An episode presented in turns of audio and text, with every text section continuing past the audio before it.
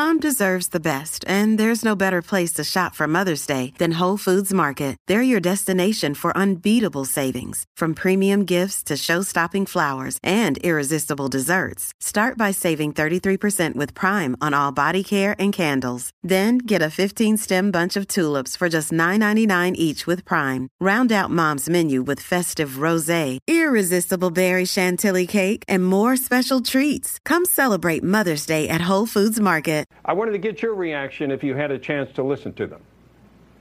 So I didn't listen. I was actually uh, flew back from Fort Lauderdale this morning, and I've been on nonstop podcasts ever since.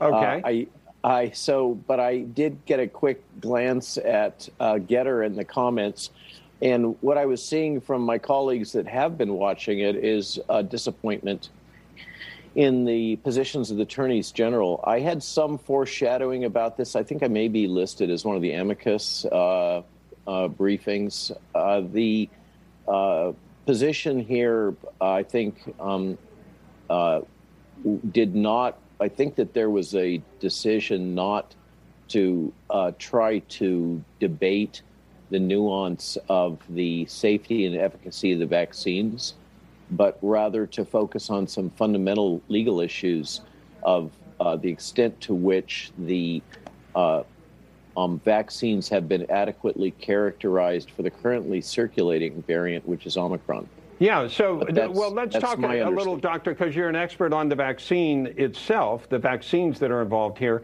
The best argument that they could make to impose the mandate is that if you imposed a mandate, it would get rid of the virus. But I think your argument would be it's not that simple. More than not that simple, it's very clear that these vaccines are not effective in preventing the infection, replication, and spread of Omicron. And in fact, there's data now both from uh, the Dutch as well as from Great Britain that suggest that there may be a uh, increased risk of Omicron infection in the vaccinated as a function of the number of doses of vaccine they've received. So this is a paradox, but we're living in strange times where uh, much of the uh, world has become obsessed with the idea that these vaccines are perfect solutions for a very complex problem. Yeah, in I, fact, they aren't. Yeah, I think a lot of people uh, are, are seeing that now. You do I believe you've been vaccinated. You do believe they work for Delta and for previous uh, variants, correct? Work is a complicated. It's it's a very simple word to say and a very hard word to define in terms of this context. If if you mean work uh, equals they prevent you pretty well from death, then in most patients that's true. If mm-hmm. you mean work in the sense of what vaccines are usually used for in public health, that being prevention of infection, viral replication, and spread to third parties, uh, I would say that they don't meet the usual criteria of being at least 50% effective for those characteristics. Do you and think they could Omicron, make it? It's much less. What do you think comes next? I mean, obviously, we all want to get rid of this. I'm sure you do as well. What comes next in the battle against this virus?